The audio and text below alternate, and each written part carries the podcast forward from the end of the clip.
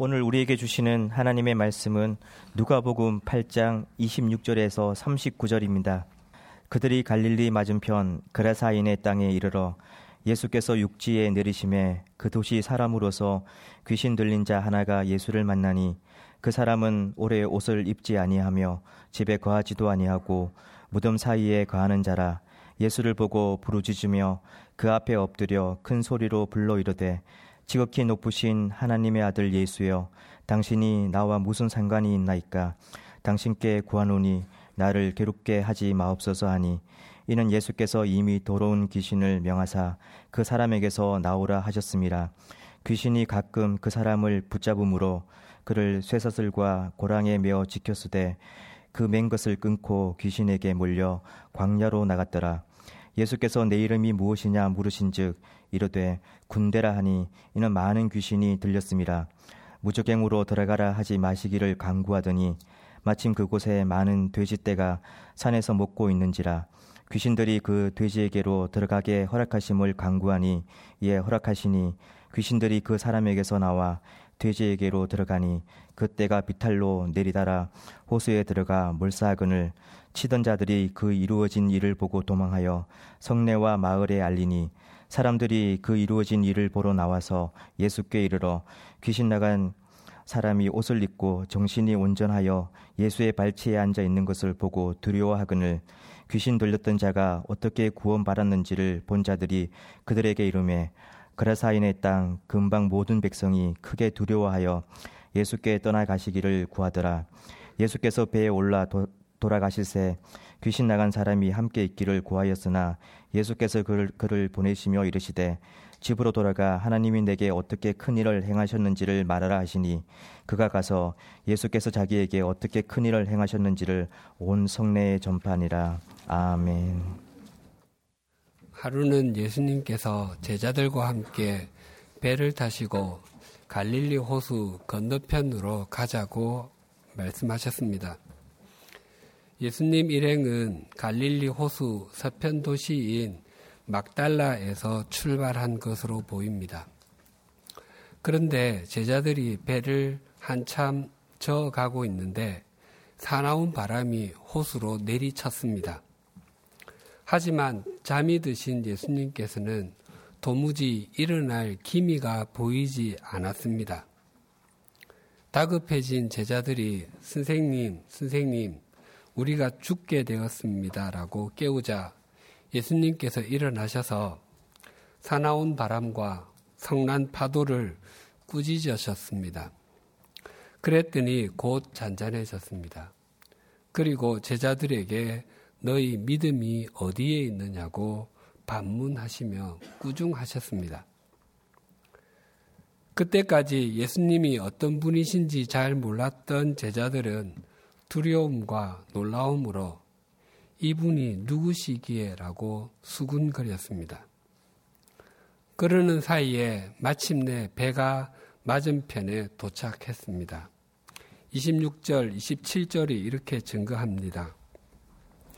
그들이 갈릴리 맞은편 그라사인의 땅에 이르러 예수께서 육지에 내리심에 그 도시 사람으로서 귀신 들린 자 하나가 예수를 만나니 그 사람은 오래 옷을 입지 아니하며 집에 거하지도 아니하고 무덤 사이에 거하는 자라.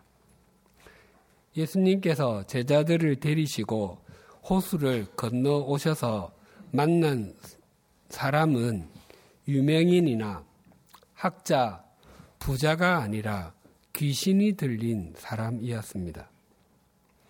예수님께서는 이 사람을 만나기 위해서 의도를 가지시고 호수를 건너 오셨습니다.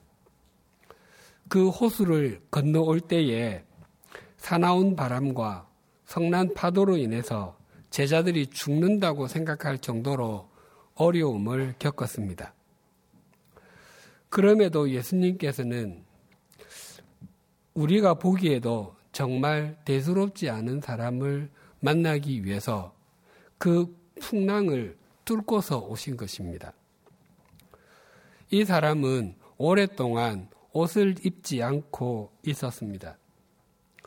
옷이 날개다라는 말이 있기도 하지만 옷의 가장 중요한 기능은 보호입니다. 옷은 더위와 추위를 막아주고 수치스럽지 않도록 보호해 줍니다. 그러나 이 사람에게는 자기를 보호해 줄 수 있는 것이 아무것도 없었습니다. 게다가 이 사람의 거처는 집이 아니라 무덤 사이였습니다. 즉, 이 사람을 좌지우지했던 것은 생명의 영이 아니라 죽음의 세력이었던 것입니다.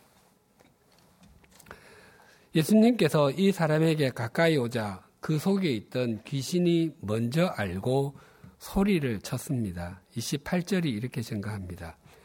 예수를 보고 부르짖으며 그 앞에 엎드려 큰 소리로 불러 이르되 지극히 높으신 하나님의 아들 예수여 당신이 나와 무슨 상관이 있나이까 당신께 구하노니 나를 괴롭게 하지 마옵소서 하니 제자들은 예수님을 2년 동안이나 따라다니고서도 예수님이 누구신지 잘 몰랐습니다.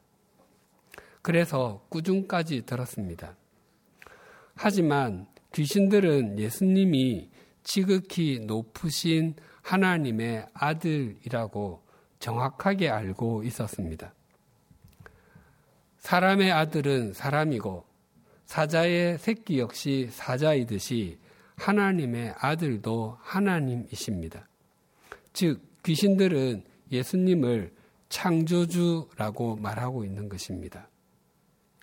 귀신들이 어떻게 알았는지는 몰라도 정말 귀신같이 알고 있습니다. 그리스도인들이 귀신에 대한 정보를 대부분 영화나 소설 등을 통해 얻는 경우가 많습니다. 공포영화를 보면 사탄이 마치 하나님과 대등한 존재인 것처럼 묘사됩니다. 결코 그것이 사실이 아님에도 불구하고 사실인 것처럼 생각합니다. 영화나 소설의 목적이 흥미와 흥행이기 때문에 그렇게 묘사하는 것입니다. 하나님과 사탄을 결코 동일한 위치에 둘 수 없습니다. 그렇게 하는 것은 오히려 사탄을 높이는 행위입니다. 귀신들은 예수님을 만나자마자 엎드려 빌고 있습니다. 만약 사탄이 하나님과 대등한 존재라면 결코 이렇게 하지 않을 것입니다. 누가복음 4장에도 예수님께서 귀신 들린 사람을 고쳐주시는 장면이 있습니다. 그때도 귀신들은 예수님께 이렇게 말했습니다. 누가복음 4장 34절입니다. 아, 나사렛 예수여, 우리가 당신과 무슨 상관이 있나이까? 우리를 멸하러 왔나이까? 나는 당신이 누구인 줄 아노니 하나님의 거룩한 자니이다. 아, 나사렛 예수여. 이것이 예수님을 만난 귀신들의 첫 마디였습니다. 이것은 만나서 반갑다는 의미가 아닙니다. 정말 만나지 말아야 할 분이고 자신들이 결코 감당할 수 없는 분이라는 것을 알고서 내뱉는 절망에서 나오는 비명입니다. 이런 것과 비슷합니다. 올해 6월에 러시아 월드컵이 열리게 됩니다. 대한민국이 속한 F조에는 멕시코, 스웨덴과 더불어 명실 공히 현 세계 최강이자 지난 2014년 월드컵 우승국인 독일이 포함이 되어 있습니다.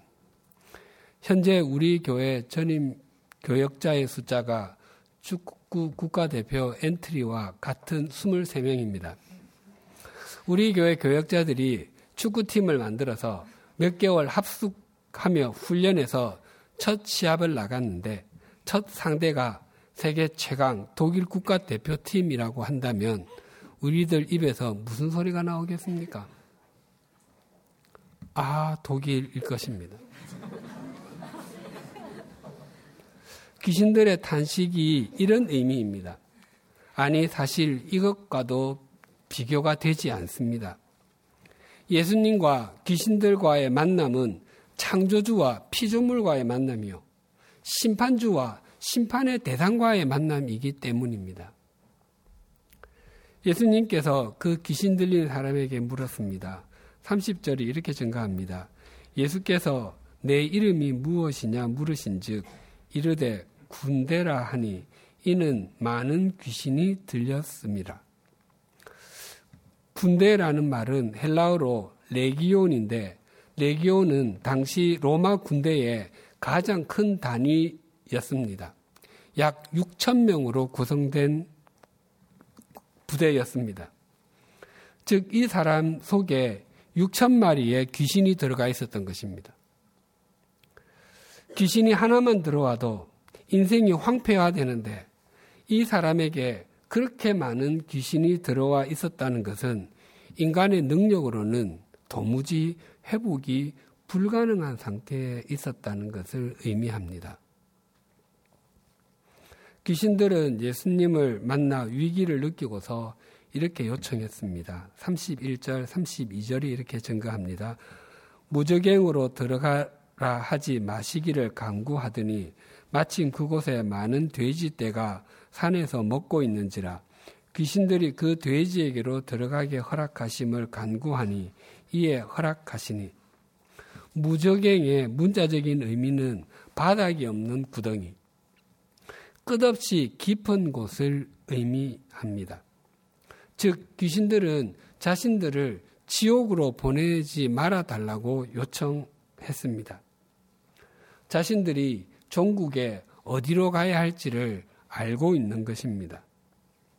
그리고는 마침 그 옆에 있던 돼지떼에게로 들어가게 해달라고 했습니다. 귀신들이 돼지떼에게로 들어가자 무슨 일이 있었는지를 33절이 이렇게 증가합니다. 귀신들이 그 사람에게서 나와 돼지에게로 들어가니 그 떼가 비탈로 내리다가 달아 호수에 들어가 몰사하거늘. 돼지에게로 귀신들이 들어가자마자 누가 먼저 뛰어드나 경쟁하듯이 내리달려 모두 호수로 뛰어들어 죽고 말았습니다. 마가복음에는 이 돼지 떼가 거의 2천 마리였다고 밝히고 있습니다. 혹 이렇게 생각이 되시는 분이 계실지 모르겠습니다. 당시에 돼지 한 마리 가격이 어느 정도였는지 알 수 없지만 지금의 시세로 계산해서 한 마리 가격이 50만 원이라면 2천 마리면 10억 원이 아닙니까? 이것은 예수님께서 남의 재산을 부도나게 만드신 것이 아닙니까? 그러나 오늘 본문의 초점은 그것이 아닙니다. 귀신들이 돼지떼에게로 들어가겠다고 해서 허락하신 것입니다. 만약 예수님께서 돼지는 다른 사람의 재산이니 거리로 들어가지 말고 저 마을에 있는 2천 명의 사람들에게 각각 하나씩 들어가라고 말씀하셨다면 어떻게 되었겠습니까?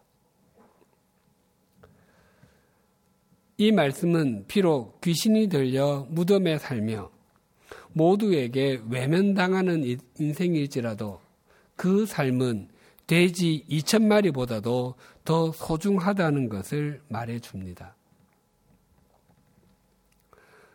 많은 그리스도인들이 오늘 말씀에서 자신을 예수님의 제자들이나 마을 사람들과 동일시합니다.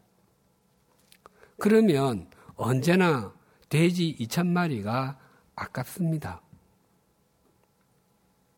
만약 자신을 귀신이 들려 고통당하는 사람과 동일시 한다면 그 의미가 완전히 달라집니다. 나같이 버림받은 인생을 구하시기 위해서 그런 값비싼 대가를 치르셨다고 생각하면 감격이 될 것입니다. 예수님께서 귀신을 내어 쫓으시는 것을 본 돼지치는 사람들은 이 사람이 온전해진 것을 보고 마을로 달려가서 그 사실을 고했습니다. 그때 사람들의 반응을 35절에서 37절 상반절이 이렇게 증거합니다. 사람들이 그 이루어진 일을 보러 나와서 예수께 이르러 귀신 나간 사람이 옷을 입고 정신이 온전하여 예수의 발치에 앉아 있는 것을 보고 두려워하거늘 귀신 들렸던 자가 어떻게 구원받았는지를 본 자들이 그들에게 이름에 그라사인의 땅 근방 모든 백성이 크게 두려워하여 귀신이 들렸던 사람이 이제는 제정신이 들어서 옷을 입고 예수님의 발치에 앉아 있습니다. 예수님께서 어떻게 쫓아내었는지를 아는 사람들은 두려워했습니다. 또한 그들은 자신들이 본 그대로 마을 사람들에게 이 사람이 어떻게 낫게 되었는지를 알려주었습니다. 그랬더니 마을 사람들 역시 두려워했습니다. 당시 사람들은 귀신들의 주 역할이 인간을 유혹하여 넘어뜨리는 것이라고 생각했습니다. 귀신들이 음식에 붙어 있다가 사람들이 그 음식을 먹을 때에 음식과 함께 인간의 몸속으로 들어가서 그 사람의 눈을 멀게 하기도 하고 나병이 돕게 하기도 하고 가지각색 병을 일으킨다고 믿었습니다. 지금 시각으로는 그런 생각과 믿음이 황당하게 여기지만 고대인들은 아주 확신을 했습니다. 고대인들의 무덤에서 발견되는 두개골에 구멍이 뚫려 있는 것이 종종 발견된다고 합니다. 아무런 마취약도 없고 좋은 수술 도구도 없던 시대에 머리에 구멍을 뚫는 것은 생각만 해도 참 끔찍한 일입니다. 머리에 구멍을 뚫는 목적은 그 사람 안에 있는 귀신을 그 구멍을 통해서 나가게 하려는 것이었습니다. 당시와 같이 의료시설이 미비한 시대에 의사들이 그런 수술을 하려고 했고 환자들도 그 수술에 응했다는 사실은 귀신에 대한 그들의 믿음이 얼마나 진지했는지를 잘 설명해 줍니다. 이와 같이 당시의 사람들은 귀신을 내어 쫓기 위해서는 최소한 머리에 구멍은 뚫어야 하는데 예수님께서는 단지 말씀으로 귀신을 내쫓았다는데 두려움을 느꼈습니다. 사람들은 예수님께서 영적 세계를 지배하시는 분이시라는 것을 몰랐던 것입니다. 사람들이 예수님에 대해서 두려움을 느낀 것에 대해서는 이해가 됩니다. 그런데 그 후에 사람들의 반응이 우리의 생각과는 좀 다릅니다. 37절이 이렇게 증가합니다. 그라사인의 땅 근방 모든 백성이 크게 두려워하여 예수께 떠나가시기를 구하더라. 예수께서 배에 올라 돌아가실세. 마을 사람들이 예수님께 떠나달라고 요구했던 것은 이런 분이 계셔봐야 도움이 안 된다는 생각 때문이었을 것입니다. 이번에는 돼지 떼였지만 다음번에는 양 떼, 그 다음번엔 소떼에게 귀신을 들어가게 하시면 손해가 점점 더 커질 것이라고 생각했을 것입니다. 하지만 그들이 진정으로 예수님을 두려워했다면 귀신이 들렸던 사람이 온전한 모습으로 그 발치에 앉아 있었던 것처럼 그들도 주님 앞에 무릎을 꿇고 우리가 이제는 어떻게 살아야 합니까? 라고 진지하게 물어야 했습니다. 그러나 그들은 돼지떼라고 하는 눈에 보이는 허상 때문에 자신들에게 영원한 생명의 주님으로 오신 눈에 보이지 않는 실상을 보지 못했습니다. 오늘날 많은 사람들이 눈에 보이는 허상인 돼지떼를 얻기 위해서 불철주야 동분서주합니다. 그래서 무엇인가를 잡았다고 생각했는데 정작 중요한 실상을 잃어버리고 말았습니다. 자신이 성공했다고 생각하는 그 자리에 정작 자기 자신은 없고 따뜻한 가족 관계도 없고 무엇보다도 중요한 예수님이 보이지 않습니다. 예수님께 떠나주시기를 요청했던 마을 사람들의 반응과는 반대로 고침을 받은 사람은 예수님과 동행하기를 원했지만 예수님께서는 집으로 돌아가서 하나님께서 내게 하신 일을 다 말하라고 하셨습니다. 그래서 그는 자신에게 무슨 일이 일어났는지를 온 마을 사람들에게 전했습니다. 이것이 오늘의 본문 내용입니다. 오늘 본문과 관련해서 꼭 부탁드리고 싶은 말씀이 있습니다. 세상살이가 점점 더 복잡 다단해짐으로 말미암아서 인간이 겪는 질병은 과거보다도 훨씬 더 다양해졌습니다. 특히 조울증, 강박증, 조현병, 공황장애, 과잉행동장애, 외상 후 스트레스 장애, 각종 중독 등 정신적인 부분에서 더욱 그러합니다. 그런데 아직까지도 우리나라에서는 정신건강의학과를 찾는 것을 꺼리는 사람들이 참 많습니다. 전에 암을 앓은 적이 있었는데 지금은 다 나았다고 하면 굉장히 축하를 합니다. 반면에 전에 정신건강의학과를 다녔고 지금은 괜찮다고 말하면 혹시 이 사람이 지금도 반사회성 인격 장애를 갖고 있는 것은 아닐까라고 생각하는 사람도 있습니다. 그러나 가족 중에나 주변 사람들 중에 정신이 아픈 사람이 충분히 있을 수 있습니다. 팔이나 다리가 부러지면 당장 병원으로 가서 치료를 받고 섞고 깁스를 하지 않습니까? 또한 우리 신체 내에 있는 장기가 좋지 않을 때에도 병원으로 가서 치료를 받거나 수술을 합니다. 그런데 정신이 아프면 병원으로 가기보다 쉬쉬 하다가 병을 더 키우는 경우가 참 많습니다. 많은 그리스도인들이 그런 경우를 만날 때 정신이 아프다고 생각하지 않고 귀신과 관련지어 생각하곤 합니다. 정신병을 영어로 mental illness 또는 mental disease라고 합니다.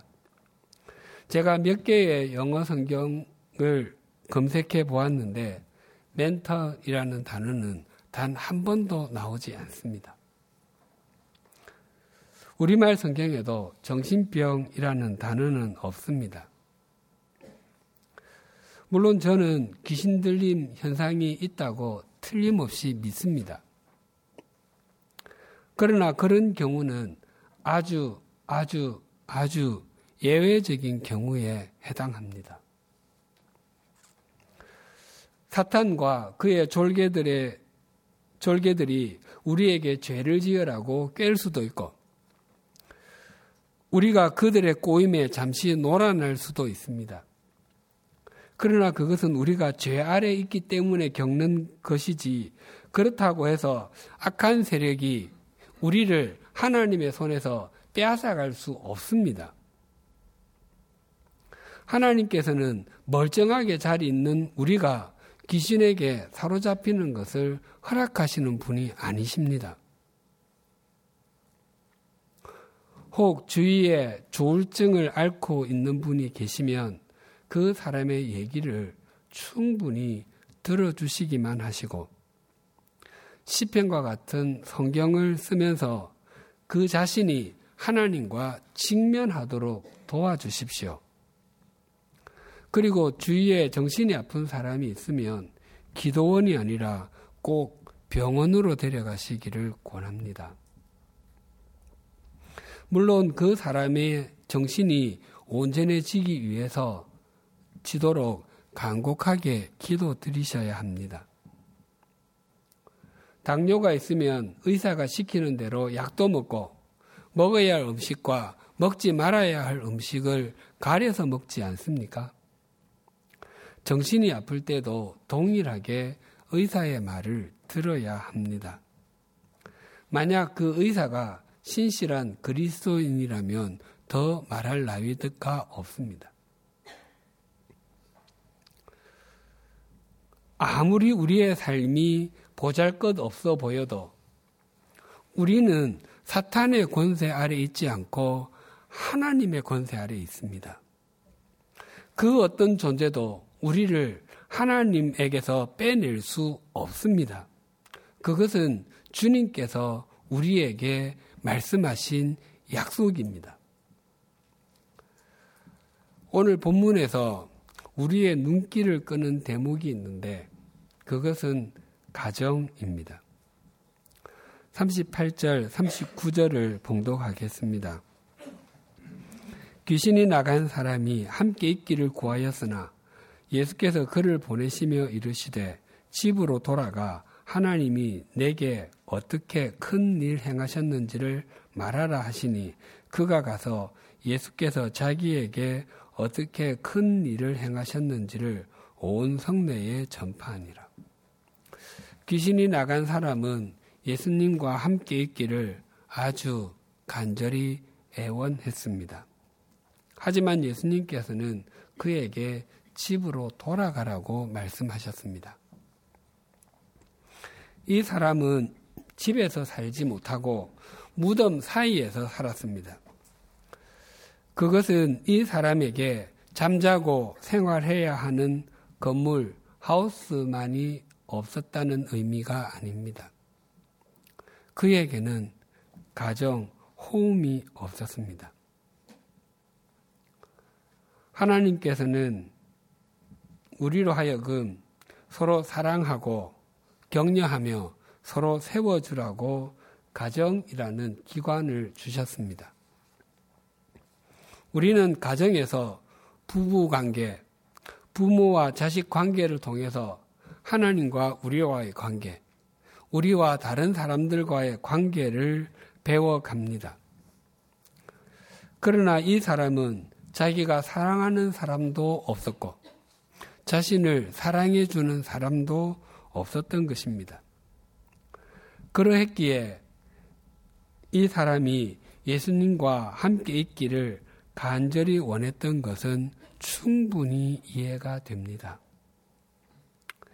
가족들과 사람들로부터 버림받고 죽음의 그림자가 드리워진 무덤에서 살았던 인생이었습니다.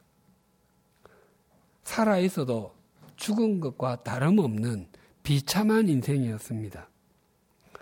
그런 인생을 온전하게 만들어주신 분이시라면 내 전생애를 다 바쳐도 전혀 아깝지 않다고 생각했을 것입니다. 그러나 예수님께서는 그 사람에게 집으로 돌아가서 어떤 일이 있었는지를 전하라고 말씀하셨습니다. 예수님은 그에게 가정을 회복시켜 주신 것입니다. 오늘날 부부 관계, 부모 자녀 관계가 참 많이 무너졌습니다. 우스갯소리로 부부는 서로 사랑해서 결혼하지만 시간이 지나면 우정으로 살고 그 다음에는 의리로 살아준다고 합니다. 그러나 부부가 의리로 산다는 것은 진리입니다.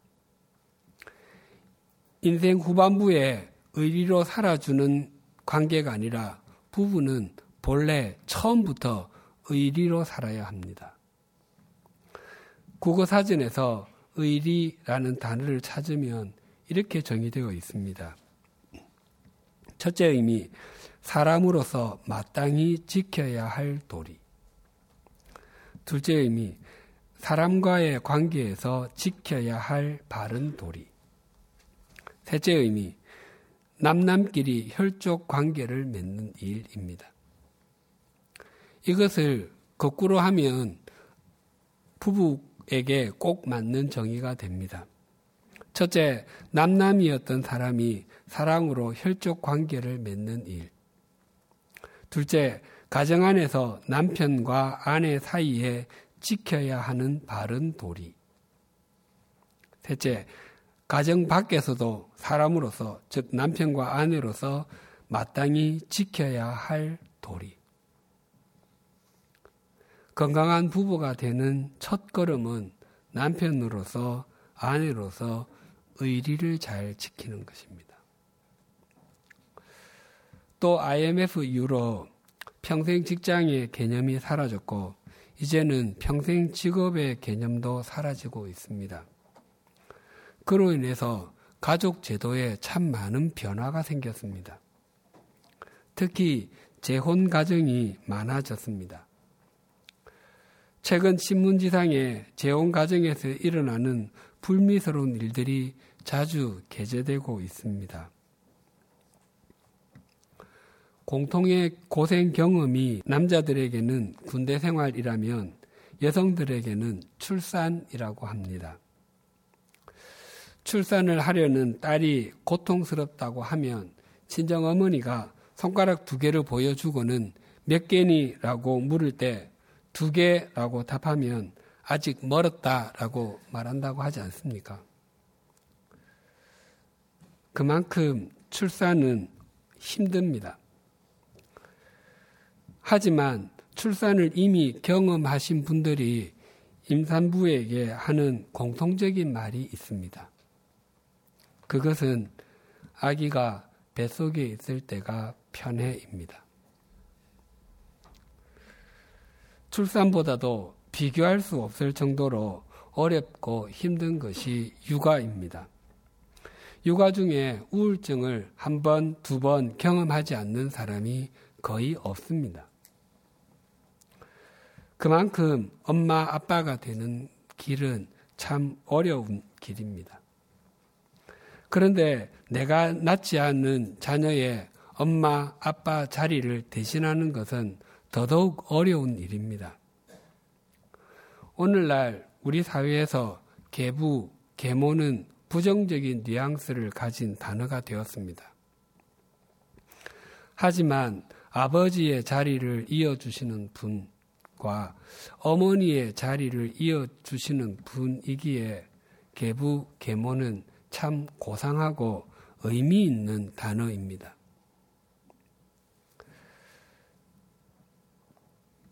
책임감과 소명감으로 부모 역할을 감당하시는 분들이 참 많이 있기에 그래도 이 사회가 유지되고 있습니다. 계부, 계모가 아름다운 단어로 승화되었으면 정말 좋겠습니다.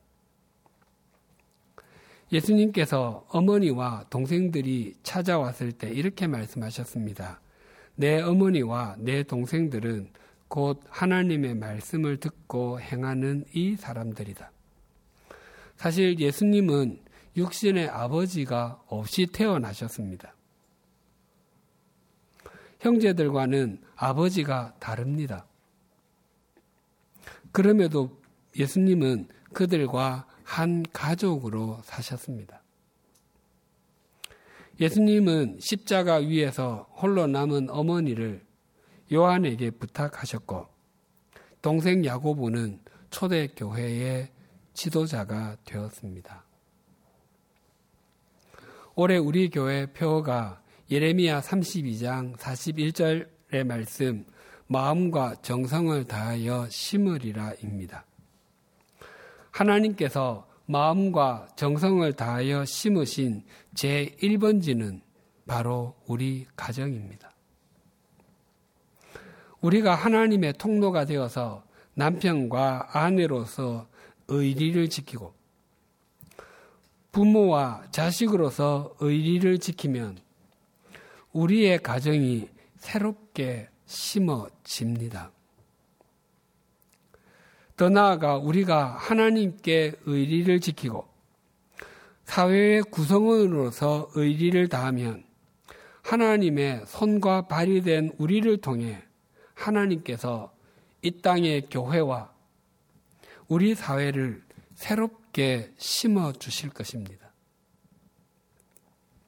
우리는 연약하고 허물이 많을지라도 마음과 정성을 다하여 심어 주시는 하나님의 은총으로 말미암아 우리의 매일매일은 새해 새날이 될 것입니다. 기도하시겠습니다.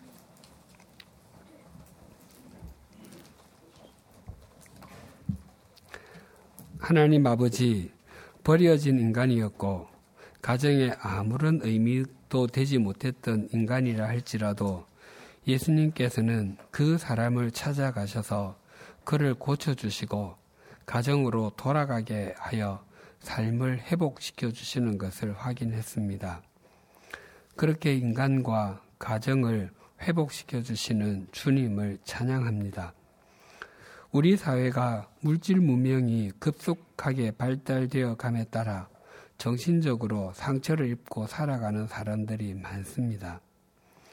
우리 몸에 문제가 생기면 신속하게 의술의 도움을 받는 것처럼 정신에 문제가 생길 때에도 그렇게 행하게 하여 주시옵소서.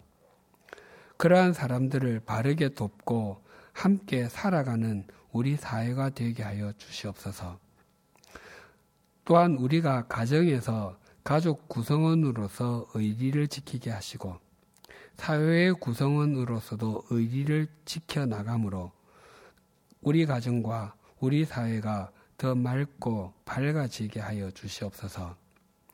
올해 우리 교회에 마음과 정성을 다하여 심으리라는 말씀을 주셔서 감사합니다. 하나님께서 우리 가정에, 우리 일터에, 우리 삶의 자리에 어떻게 심어 가시는지 우리가 하나님의 통로가 되어 확인하게 하여 주시옵소서.